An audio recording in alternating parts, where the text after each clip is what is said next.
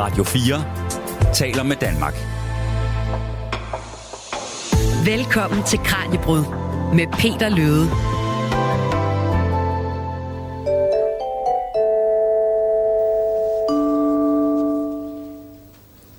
Godmorgen. Danmark sagde et klart ja til fællesmarkedet. 57 procent af vælgerne stemte ja til dansk indtræden i EF.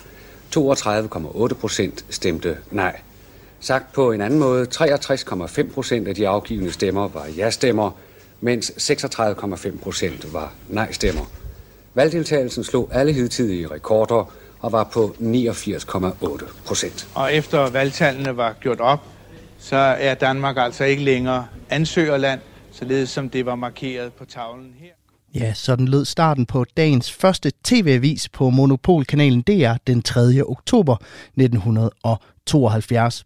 Dagen inden havde danskerne været en tur i valgboksen, og her havde de ikke bare taget et hvilket som helst valg. Da 57 procent af vælgerne valgte at sige ja til at gøre Danmark til en del af EF, fik det ikke bare betydning for de næste fire år i dansk politik, men for alt den danske politik, der kom herefter. På den måde er nogle dage bare vildere end andre. De sidste 100 års Danmarks historie er fuld af den her type dage, som står helt centralt i vores bevidsthed. Dage, hvor begivenheder fandt sted, som fik enorme politiske, samfundsmæssige og økonomiske konsekvenser, og som på afgørende måder var med til at skabe det Danmark, vi kender i dag. I en miniserie på fem udsendelser sætter Kranjebrud fokus på fem af de mest betydningsfulde dage i de sidste godt 100 års Danmarks historie. Hvad skete der? Hvilke faktorer udløste dem? Og hvad blev konsekvenserne? I dagens afsnit skruer vi tiden tilbage til den 2. oktober 1972, den dag, da Danmark skulle beslutte, om vi ville være med i EF. Mit navn er Peter Løde. Velkommen til Kranjebrud. Du lytter til Radio 4. Og jeg vil starte med at byde velkommen til dig, Torsten Boring Olesen. Tak for det. Du er professor i historie på Aarhus Universitet, hvor du særligt forsker i EU, europæisk integration og dansk udenrigspolitisk historie. Og i dagens Kranjebrud, der skal du så prøve at hjælpe os med at forstå, hvad det egentlig var, der skete den dag mm. i den 2. oktober 1972, hvorfor det skete, og hvordan det kom til at ændre Danmark for altid. Og måske så skal vi starte her helt kort med at, at spørge sig, hvorfor er den her begivenhed, EF-afstemningen, et af de sådan, mest afgørende øjeblikke i moderne dansk historie? Jamen, det er den af flere grunde. Altså, den er det for det første, fordi øh, den blev enormt debatteret. Altså, øh, det fyldte jo meget øh, i den politiske sendeflade. Det var noget, folk gik op i, og som man kan se øh, og høre, så var øh, øh, valgdeltagelsen jo også enormt høj, faktisk højere end det blev sagt i radiovisen, for den nåede faktisk over 90 procent, øh, ved vi fra øh, de nøjagtige, nøjagtige tal, der er kommet fra Danmarks Statistik siden. Øhm, men så, er det jo, så var det jo også afgørende, fordi altså grunden til, at man gik så meget op i det, og vælgerne mødte frem i det store antal, som de gjorde, øh, det var jo fordi, det handlede om noget. Øh, og bare sådan helt kort kan man jo sige, at det, der jo var epokegørende ved det, det var ved at træde ind i EF. Der trådte man jo ind i et fællesskab, som er delvist overnationalt. Og det vil sige, at man sagde ja til at, at deltage i et fællesskab, som også havde lovgivningskompetence øh, øh, øh, i Danmark. Og det må man jo sige, altså det, øh, det er jo grænseoverskridende på mange måder. Ja, men nærmest bogstaveligt talt, ikke, jo, kan man lige sige. præcis. Og lige om lidt, så vil jeg også bede om at, at prøve at tage os med op i, i helikopterperspektivet og give os nogle af de historiske fakta. Men inden da, så synes jeg, at vi skal starte ud med at høre, hvordan tiden omkring den 2. oktober 1972 så ud, hvis man så det med barneøjne. I det klip, vi skal høre lige om lidt, så skal vi høre, hvordan fronterne var trukket op i et tilbageblik fra den senere danske EU-korrespondent Isabella Renard, der var 6 år gammel i 1972. Ikke helt gammel nok til at forstå EF, men gammel nok til at vide, at der var noget helt særligt på færre. I 1972, den 2. oktober, der var jeg lige fyldt 6 år. De voksne omkring mig havde længe snakket om et eller andet, der hed EF. Jeg husker højlytte diskussioner, fordi min far, der ellers var socialdemokrat, var meget uenig med ham, statsministeren, fik jeg som forklaring. Hjemme på vores matrikel, der stemte man altså nej. Hvilket også stod på de sandwichskilte, som mine ældste brødre vandrede gaderne tynd med over på deres skuldre. Der var noget på spil, som jeg ikke forstod. Jeg husker en plakat, der skræmte mig lidt. En lille pige på min egen alder sad trist og sammenbøjet. Min bror læste teksten op. Jeg vil også være dansker, når jeg bliver stor. Stem nej. Det vil jeg jo også gerne. Jeg vil i hvert fald ikke flytte til det der sådan, EF-land og risikere at flytte skole. Det endte som bekendt med et stort ja. Og min far kunne åbenbart godt lide den lille runde mand med fipskægget Anker. Den tidligere lagerarbejder og modstandsmand, der overtog formandsposten, da Jens Otto Krav overraskede alle ved at gå af dagen efter afstemningen. Det vides ikke helt, om det skyldtes, at Krav havde opnået sit politiske mål, eller om han bare var opslidt af gentagende depressioner. Men Danmark blev selv et EF-land. Og vigtigst for seksårige mig, ingen flyttede mig nogen som helst steder hen. Og det her det var altså et tilbageblik på tiden omkring EF-afstemningen 1972 fra journalist Isabella Merenard, der senere skulle komme til at dække flere EU-afstemninger i det 21. århundrede, som fortalt til POV International i forbindelse med Danmarks 50-års jubilæum i EU tilbage i januar i år. Og Thorsten, det lyder som om, at der i hvert fald er meget på spil ved det her valg, i hvert fald for en, for en seksårig, et valg, som man skal, mm. om man simpelthen skal blive ved med at være, være dansker eller ja. ej. Ja. Men hvordan lyder en historikers beskrivelse af dagene op til, øh, til afstemningen? Altså, hvor skarpt var de her fronter trukket op? Jo, men de var jo trukket skarpt op, og det var jo noget, der delte familier. Altså, øh, man kan jo også se, altså øh, lige inden afstemningen var der jo store demonstrationer i de større byer. Øh, øh, en 80 til 100.000 på gaden i København, og en 15-20.000 øh, øh, i Aarhus. Ikke? Øh, det mobiliserede jo folk, øh, og, og, og det er jo klart, altså en del af retorikken når vi kigger tilbage, øh, øh, kan vi jo godt måske synes, at den var malet lige pænt stort nok op, fordi øh, når det blev sat på spidsen, som det gjorde for den lille pige her, med om hun kunne forblive dansker, øh, øh, og om hun kunne blive boende, øh, øh, øh så var vi jo, kan man sige, så, så var perspektiverne jo trukket meget, meget hårdt op.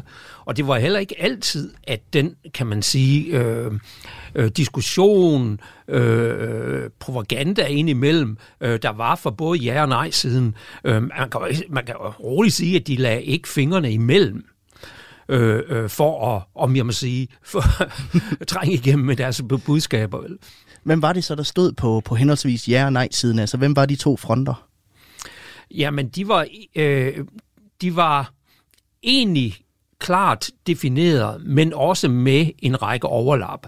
Altså på ja-siden stod, hvis vi tager det politisk, der stod det borgerlige Danmark jo, øh, øh, og så stod der også øh, ledende kredse i Socialdemokratiet.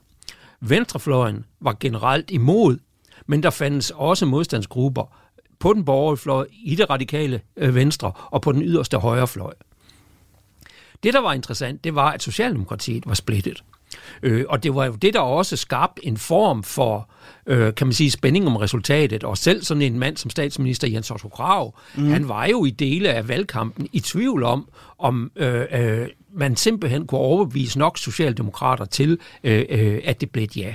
Det siger jo også meget om situationen, at man... Øh, øh, hvad det hedder, øh, i Socialdemokratiet accepterede øh, at have en decideret fraktionsdannelse. Der internt i Socialdemokratiet fandtes der jo en gruppe, der hed Socialdemokrater mod EEC, øh, som EF øh, øh, ble, blev, også blev kaldt dengang.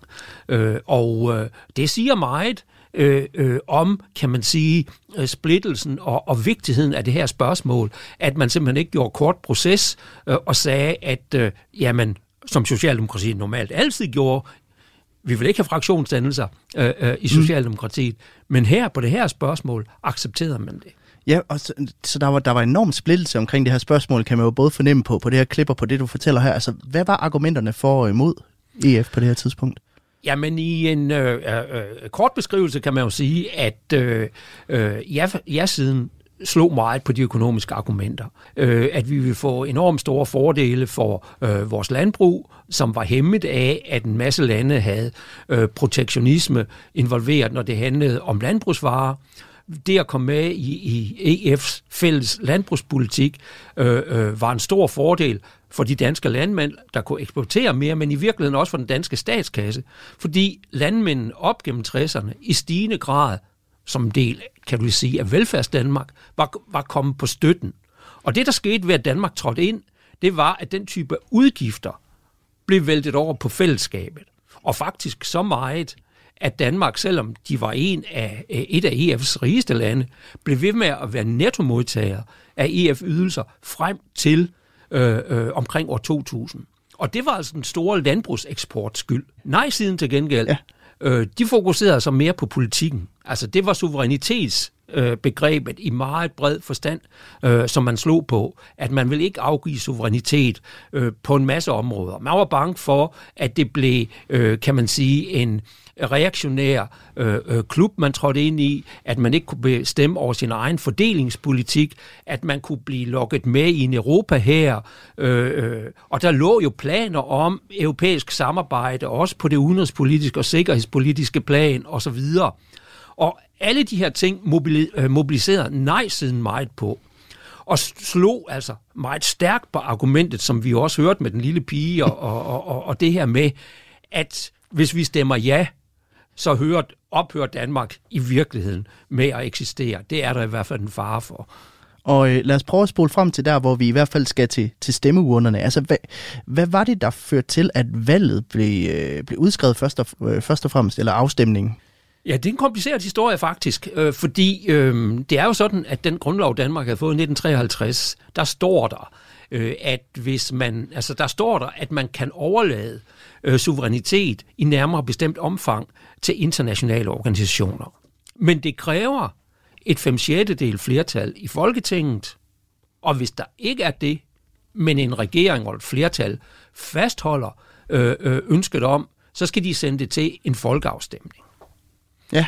Øh, problemet det var, at dengang man besluttede sig for, at det skulle sendes til en folkeafstemning, det var allerede tidligt i 1971. Og på det tidspunkt, der vidste man faktisk ikke, om der ville være 5 del flertal øh, øh, for den lov, som når forhandlingerne var over, skulle underskrives. Men grunden til, at man besluttede det, og, og, og igen var det her faktisk lidt sjovt, mm. fordi det, besluttet, det blev besluttet mellem den socialdemokratiske ledelse ved Jens Otto Krav, ja. som var i opposition. Han var jo ikke statsminister på det her tidspunkt i 71, men bliver det senere i 71, fordi der skal være et folketingsvalg. Men det blev besluttet mellem ham og så ham, der var statsminister, nemlig Hilmar Bavnsgaard fra de radikale venstre. Og hvorfor? Fordi begge de to var interesseret i, at det kommende folketingsvalg, som de vidste, der kom senere i 1971, at der skulle EF-spørgsmålet ikke fylde ret meget. Så ved at love befolkningen, at der under alle omstændigheder ville komme en folkeafstemning, der håbede man så at neutralisere øh, det aspekt i valgkampen i 1971. Og det endte jo så bekendt med et regeringsveksel. VKR-regeringen og øh, Hilmar Bavnsgaard trådte tilbage, og Jens Otto Krav blev så statsminister og blev så den, der førte Danmark ind i EF. Du lytter til Kranjebrud på Radio 4. Og i Kranjebrud der er vi i gang med en udsendelse i en miniserie om dage, der ændrede Danmark. Vi er rejst tilbage i tid til den 2. oktober 1972 sammen med historiker og EU-ekspert Torsten Boring Olsen for at forstå, hvorfor Danmarks indtræden i EU kom til at forandre dansk historie og dansk politik lige siden. Og Thorsten, vi skal faktisk lige til at gå lidt længere tilbage i tiden for at forstå, hvorfor vi overhovedet kom her til, at Danmark kunne tage et valg om at træde ind i EF. Og lad os starte med at få styr på, altså, hvornår opstår det, der skal blive til EF og senere EU egentlig? Jamen det opstår sådan lidt i faser. Øh, altså helt officielt og formelt opstår øh, EF i kølvandet på, at seks europæiske lande, vesteuropæiske lande, i 1957 underskriver Romtraktaterne. Og den har den konsekvens, at øh, øh, det europæiske økonomiske samarbejde, som det hed øh, officielt, øh, øh blev oprettet i 1958. Øh, EF kan man faktisk først bruge fra 1967, øh, øh, fordi på det tidspunkt, der blev det økonomiske samarbejde EUF lagt sammen med Kul- og Stålunionen, som var oprettet tidligere af de samme lande, og et samarbejde om civil kernekraft. De blev lagt sammen til en fælles organisation i 1967, og derfor formelt kan man fra dag af først tale om EF. Men altså, jeg synes, at den her udsendelse kalder vi det EF fra 57 og frem. Ikke? Og øh, nu nævner du selv forløberen til, til EF, nemlig det, der hedder Kul- og Stålunionen, som ja. blev oprettet i 1951. Altså, hvem tager initiativ til det, og, og hvorfor opstår den? Jamen, den opstår i kølvandet på den nye konflikt, man kan sige, der er opstået øh, i, i Europa, øh, nemlig den kolde krig. Øh, øh, men den opstår også, kan man sige, på nogle historiske erfaringer. Fordi det, der ligger i det øh, på det her tidspunkt, det er, at der er kommet, kan man sige, øh, øh større spændinger i koldkrigen. Der brød en krig ud i Korea. Øh, amerikanerne og britterne ønsker at genbevæbne Tyskland og give Tyskland fri lejlighed til at opruste igen. Og øh, så kort tid efter 2. verdenskrig, det var altså en, kan man sige, en, en sag, der øh, øh foruroligede mange af Tysklands naboer, inklusiv Danmark, men også Polen, som så lå på den forkerte side, altså i Østblokken, øh, men altså også Frankrig. Og det var et fransk initiativ øh, om dannelse af kul- og stålunion, som handlede egentlig om på papiret om at sikre øh, øh, en bedre balance i produktion af kul og stål. Og det, man skal vide, det er, at der er en sammenhæng mellem de to ting. Fordi i datiden var det sådan, at man skulle bruge kul til at skabe de enorme varmegrader, der gjorde, når man producerede stål fra jern. Øh, og øh, det, der så var, var øh, kan man sige, pointen her, det var, at franskmændene var kommet ud efter 2. verdenskrig med en tolken, der sagde, at en af grunden til, at vi tabte krigen, i hvert fald langt hen ad vejen, det var, at øh, tyskerne var så meget mere øh, havde så meget mere produktionskapacitet i, ru- i ruerområdet til at producere svær industri, til at producere øh, stål, som de kunne bruge i deres krigsmaskine. Så franskmændene, de ønskede, at der skulle laves en ordning, så man i hvert fald fik hånd i hanke med den tyske sværindustri og den tyske øh, øh, kul- og stålproduktion. Så det var ligesom, selvom det var lagt op som et økonomisk samarbejde, så var der meget stærke politiske, øh, kan man sige, øh, linjer i det. Og det er så baggrund for, at seks lande, de, de faktisk går ind. Det er de samme, der bliver de første EF-lande, altså Benelux-landene, øh, Frankrig, Italien øh, og Vesttyskland, øh, danner Kul- og Stålunionen. Og grund til, at det er vigtigt i EF's historie med Kul- og Stålunionen, det er, at Kul- og Stålunionen er det første samarbejde, der opererer på et vist overnationalt grundlag. Og hvordan bliver kul- og stålunionen til kul- og stålunionen så til, så til EF? Hvad er det, der sker mellem 51 og 57? Jamen, det er jo også vildt kompliceret, fordi det, der så sker derefter, det er, at i Europa, efter 2. verdenskrig, der er der mange, der er kommet ud med en vision om, at man skal skabe et andet Europa. For du har man to gange oplevet øh, i Første verdenskrig og i Anden verdenskrig, altså inden for samme halve århundrede, øh, at national rivalisering mellem de europæiske lande har ført til krig og til verdenskrig. Kan man ikke vinde en anden måde at organisere Europa på, så man trækker tænderne ud på den her nationalisme. Det var en stor del af tænkningen i mange modstandsbevægelser øh, øh, ved, krig, ved krigsafslutningen. Så der var et, øh, kan man sige, en ambition om at prøve at skabe et andet Europa, også et mere hos dem, der var mest radikale, et føderalt Europa, i virkeligheden et Europas forenede stater. Det var så ikke det, der lå i kul, kul- og stålunionen. Det var trods alt mindre ambitiøst, øh, selvom der jo var mange, der syntes, at det var et vigtigt skridt øh, på vej mod øget europæisk samarbejde. Men det, som kul- og stålunionen så blev fuldt af, det var, at franskmændene ved samme lejlighed foreslog, at der skulle også laves, og igen for at tøjle Vesttyskland, en Europa her. Altså et forsvarssamarbejde. Så, så det var det, det, det, var, ja. det, der var grundlaget for EF. Det var simpelthen de et to planer, de bliver begge to lanceret i 1950. Og så er det, italienerne kommer på banen og siger, prøv nu at høre her, hvis det er sådan, at vi skal lave noget, der er så ambitiøst som en kul- og stålunion og et forsvarssamarbejde, så kan vi lige så godt bide til bolle og så skabe et rendyrket politisk samarbejde med en, med en Europa-forfatning. Fordi øh, vi kan ikke bare lade forsvarssamarbejde og det væsentligste økonomiske samarbejde ligge og sejle derude. Det må vi have politisk kontrol med. Så det leder så op til øh, øh, forestillingerne om, at man skal lave et øh, øh, øh, europæisk politisk fællesskab også. Det, der er vigtigt med den historie, det er så, at øh, de ambitioner bliver alligevel for vilde for franskmændene selv. Så i 1954, selvom det var den franske regering, der havde foreslået det, så trækker den franske nationalforsamling stikket til planerne om en Europa her. Okay, så de lukker den ned? De lukker den simpelthen ned. Og med det falder alle ambitionerne om at lave et politisk fællesskab også. Det eneste overlever, det er kul- og stålunion. Men det Holland og Belgierne så til gengæld enormt træt af, fordi deres hovedinteresse har hele tiden været at forsøge at skabe et fælles marked. Så de samler bolden op og så siger, skal vi så ikke prøve at lave et økonomisk fællesmarked? Og det er det, der bliver til Romtraktaterne. og det der, bliver, det, der bliver hovedgrundlaget for dannelsen af EF i 1958. Og op igennem 60'erne kommer der jo så flere og flere lande med, indtil vi kommer øh, med i 1972 hjemme i Danmark. H- ja. Hvad er det for nogle udvidelser, der sker i løbet af 60'erne? Jamen, øh, øh, der sker jo ikke nogen udvidelse i løbet af 60'erne, fordi øh, øh, den franske øh, øh præsident, øh, general de Gaulle, blokerer det jo. Øh, Danmark, Storbritannien, Irland og Norge et år efter i 62 søger jo om optagelse. Men både Irlands og Danmarks optagelse, og også Norges, øh, øh, hænger jo meget på, at Storbritannien bliver optaget. Og det blokerer, øh, hvad det hedder, de Gaulle i 63, det blokerer han igen i 67, og det er først, da han er gået af i 1968, at den nye franske præsident, der kommer ind, der hedder Pompidou, øh, han er åben over for at indlede reelle optagelseforhandlinger.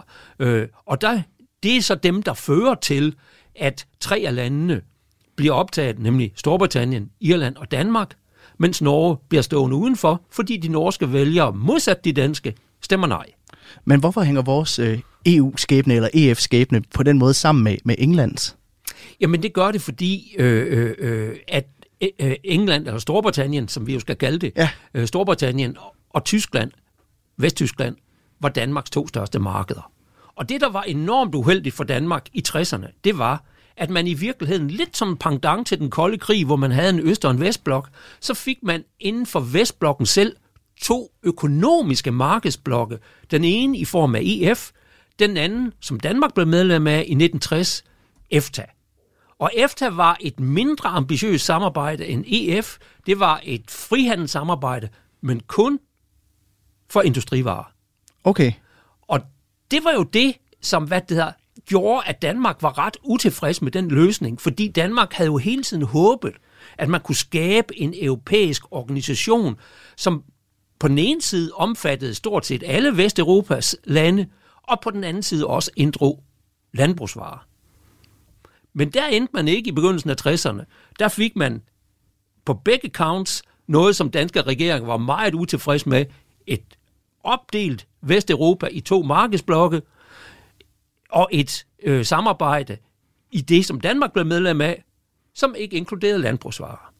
Og her finder du så kimen til mm den store økonomiske interesse for, som Danmark forfølger op gennem 60'erne, og, og, og som leder til medlemskabet, det er, at Danmark skal være medlem af en organisation, og oven i købet, når Storbritannien så træder ind, så Danmark får begge sine to hovedmarkeder placeret i samme organisation. Og nu nævner du EFTA. Altså, var, var, var der reelt nogle alternativer til EU på det her tidspunkt? Altså, havde man andre idéer til, hvordan man kunne etablere et Ja, det var der jo. Der var jo, der var jo EFTA, ikke, som var et europæisk frihandelsområde, øh, og, og som en række lande, øh, jo syv lande i virkeligheden, øh, men kan man sige syv lande, der havde den karakteristik, karakteristik at der kun var én stormagt, og så var det syv eller seks mindre lande. Ikke? Øh, det var de skandinaviske lande, det var Portugal, det var øh, Schweiz og det var Østrig, og så Storbritannien altså.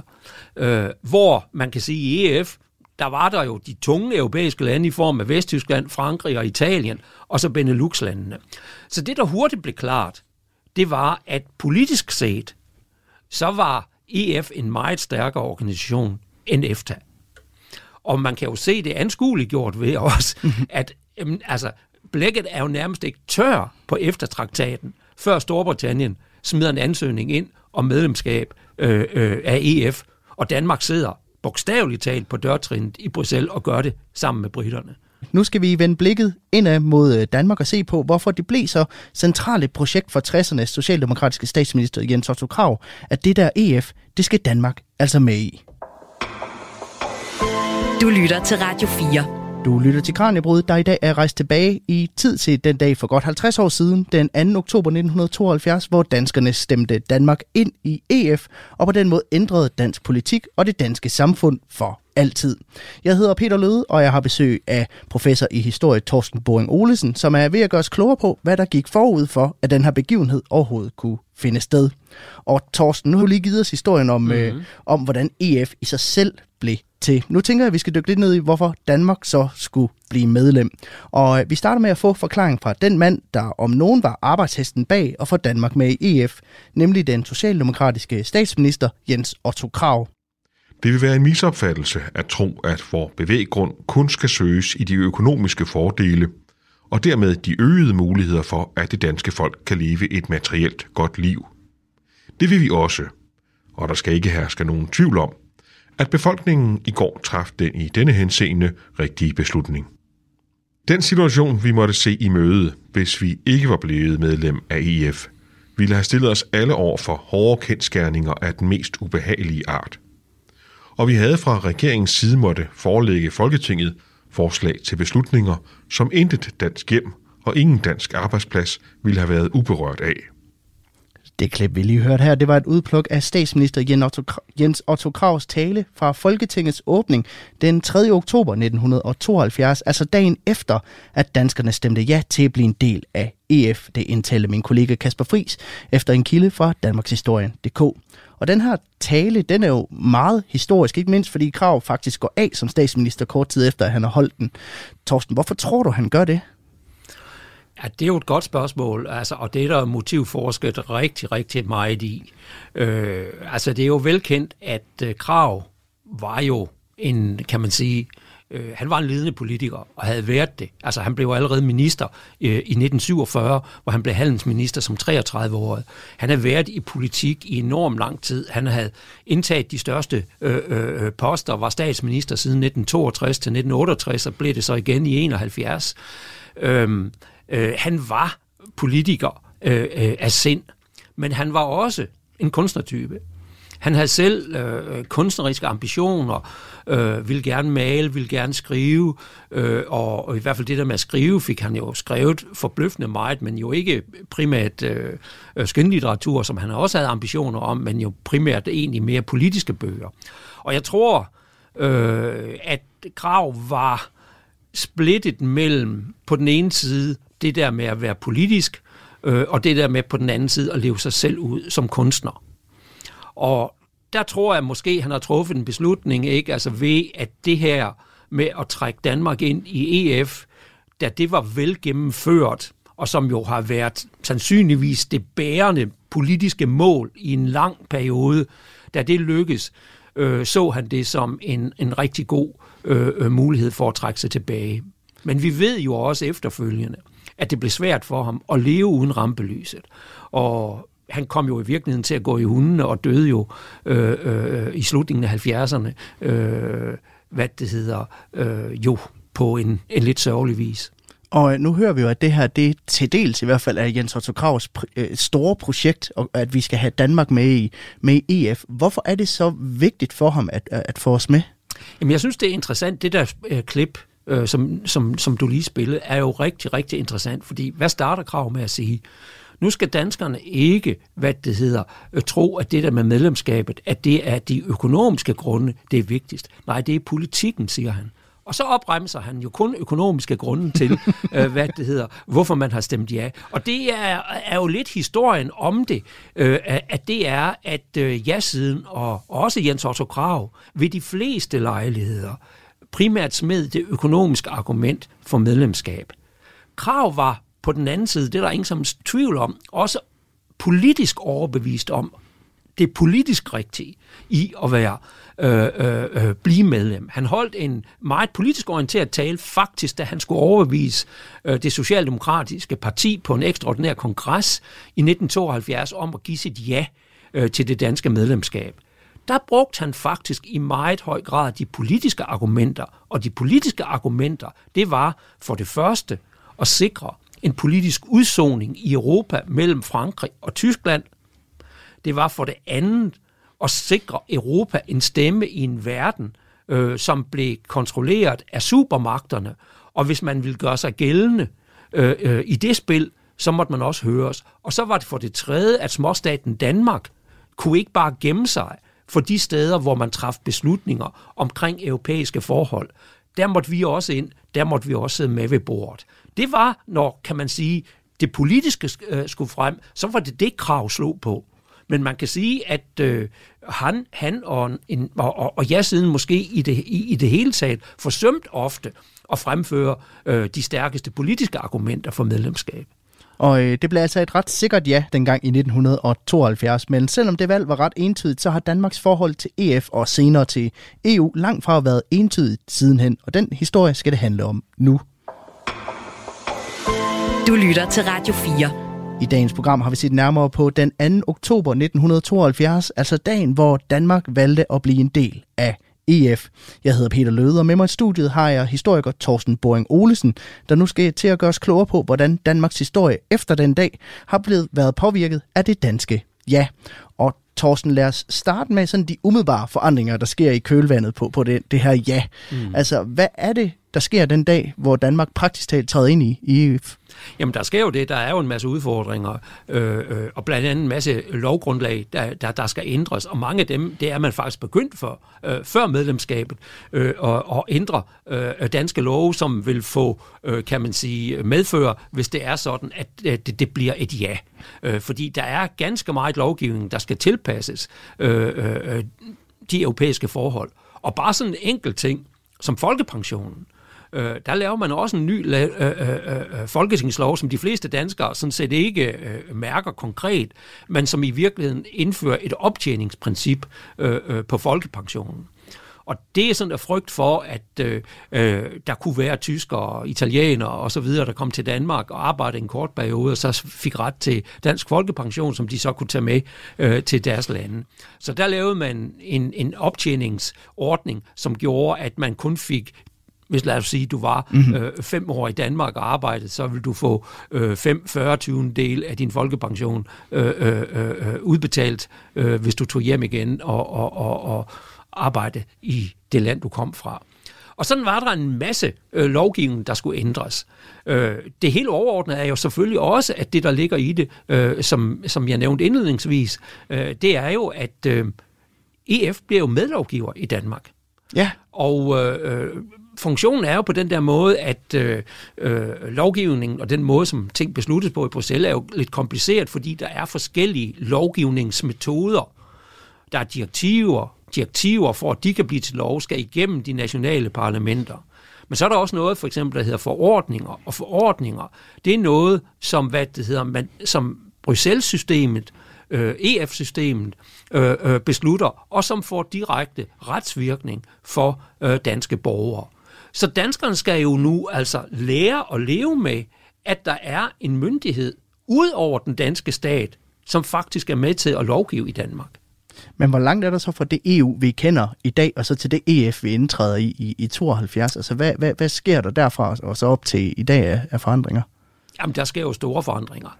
Øh, øh, og, og, og der er sket rigtig, rigtig store forandringer. Altså, hvis vi bruger ordet europæisering øh, til at sige noget om, hvor stærkt er europagørelsen af det danske samfund og den danske lovgivning osv., øh, så må man sige, at europæiseringen den er øget ganske markant siden til, øh, 1972 til det dag. Og det er jo sket i en række øh, successive øh, forløb, øh, hvor dels at der er inden for de kendte rammer fra 72 er lagt mere og mere på. Altså lad os tage sådan en dimension som miljø, Mm. Miljø var stort set ikke nævnt i, hvad det hedder Romtraktaten. Men miljø blev jo et kæmpe område øh, øh, øh i EF og senere EU, og særligt i 90'erne øh, blev der jo lavet så meget miljøregulering, øh, blandt andet mens Danmark havde en kommissær, der hed Rit Bjergård, der sad som øh, øh, miljøkommissær øh, i Bruxelles der blev miljøet et virkelig stort område. Og sådan er der sket med mange, ligesom klima er ved at blive det øh, øh, øh, øh i dag. Derudover, så er der også sket det, at øh, det helt store skifte selvfølgelig, øh, det var jo i forbindelse med 1992-93 ja. med oprettelsen af den europæiske union.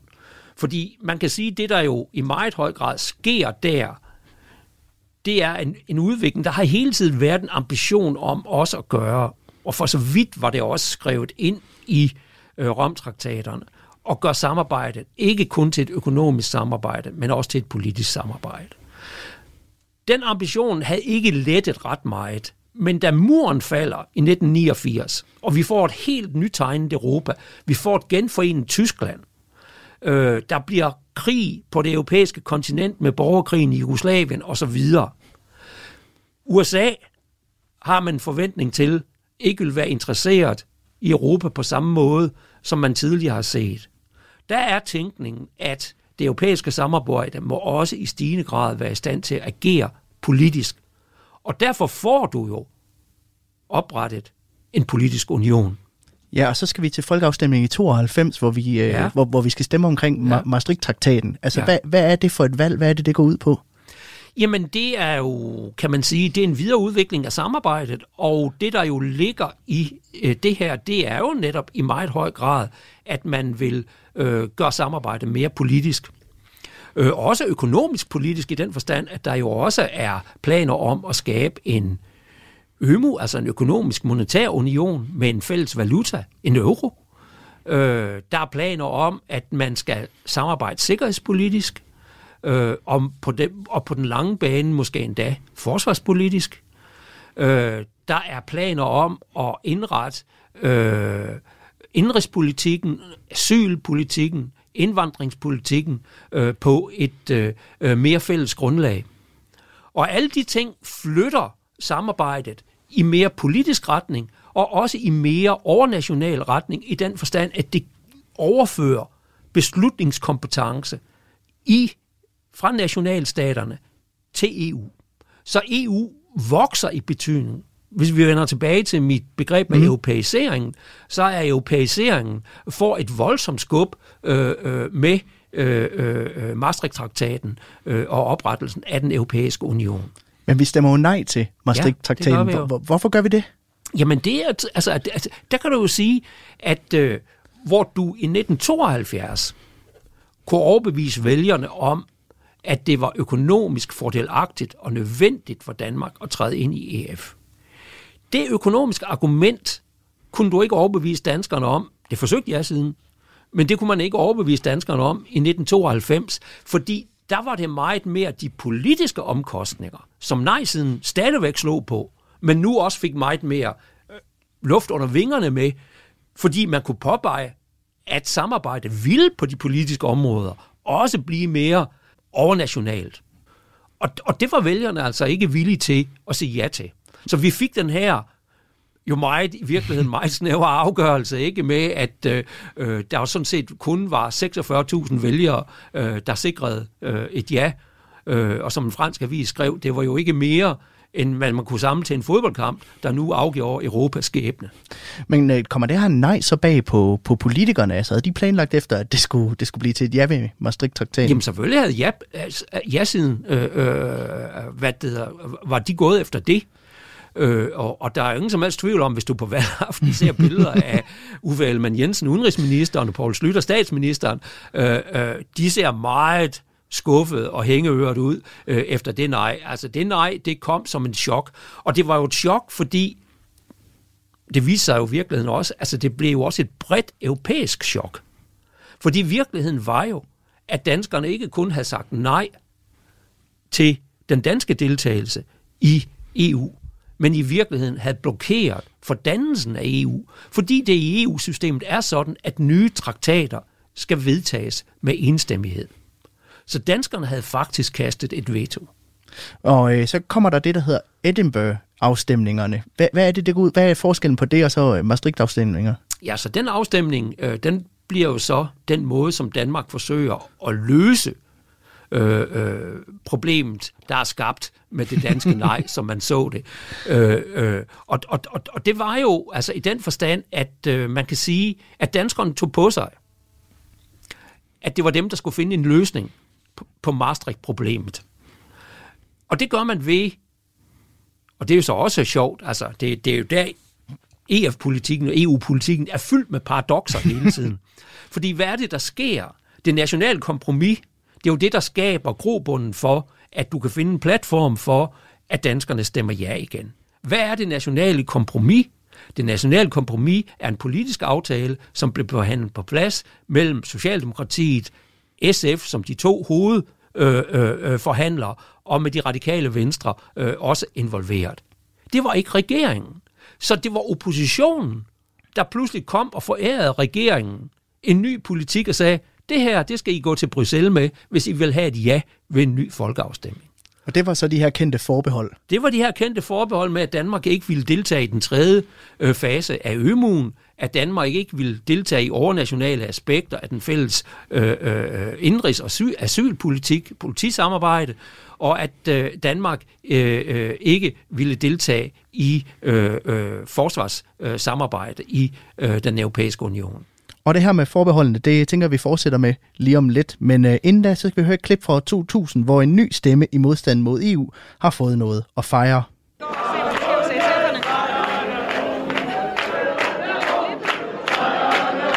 Men øh, jeg tror, at det her er meget, meget positivt for Europa. Jeg ved, at, øh, at øh, mange har været opmærksom på øh, danskernes reaktion, og jeg er sikker på, at øh, mange synes, at det her er rigtig, rigtig godt. Og det kan altså betyde, at der er nogle lande, hvad sker der? Der er ballonerne, der Okay.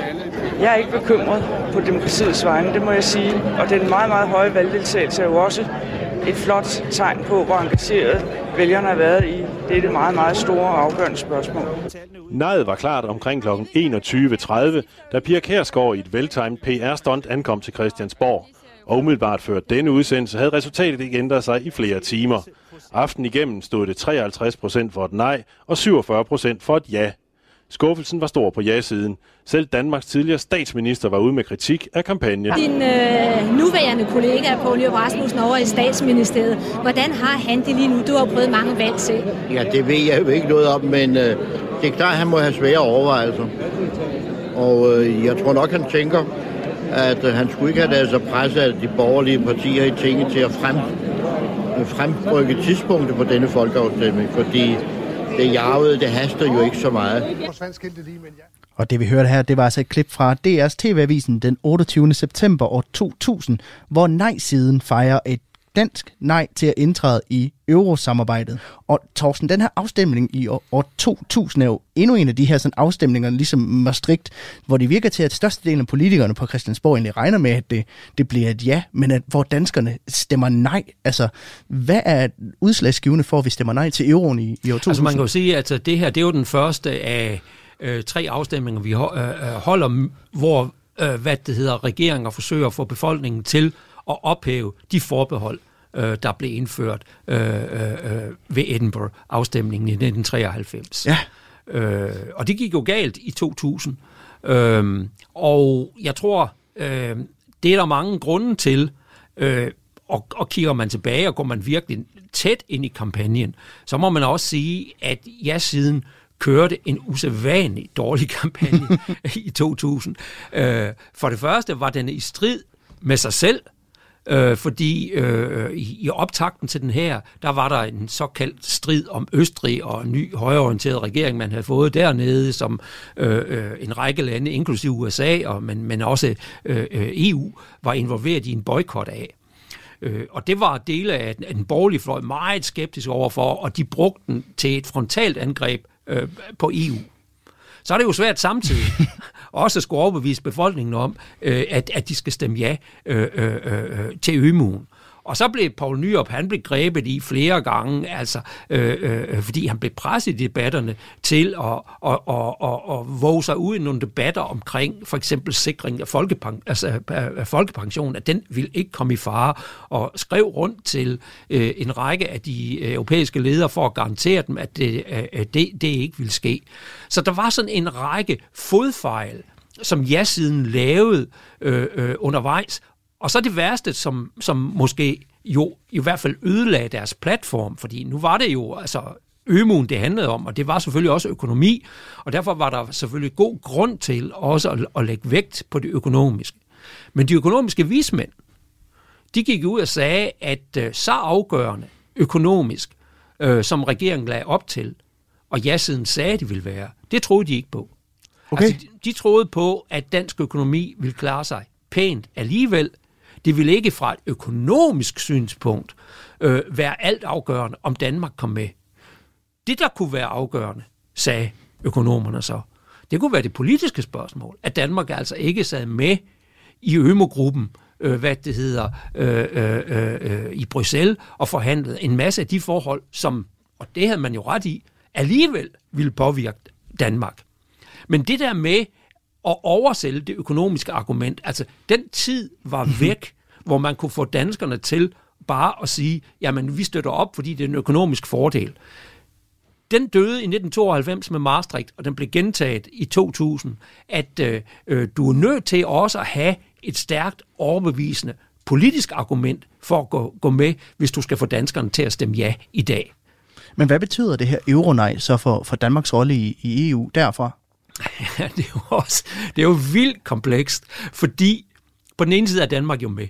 Mm. Ikke? Altså, vi er jo med i de to første faser øh, øh, af ømuen. Øh, øh, vi har en dansk krone, som er fuldstændig bundet øh, øh, til euroen. Svinger euroen op, så svinger kronen op, svinger øh, euroen ned, så følger kronen med. Det vil sige, at hele vores pengepolitik jo øh, langt hen ad vejen er jo fastlagt af Bruxelles.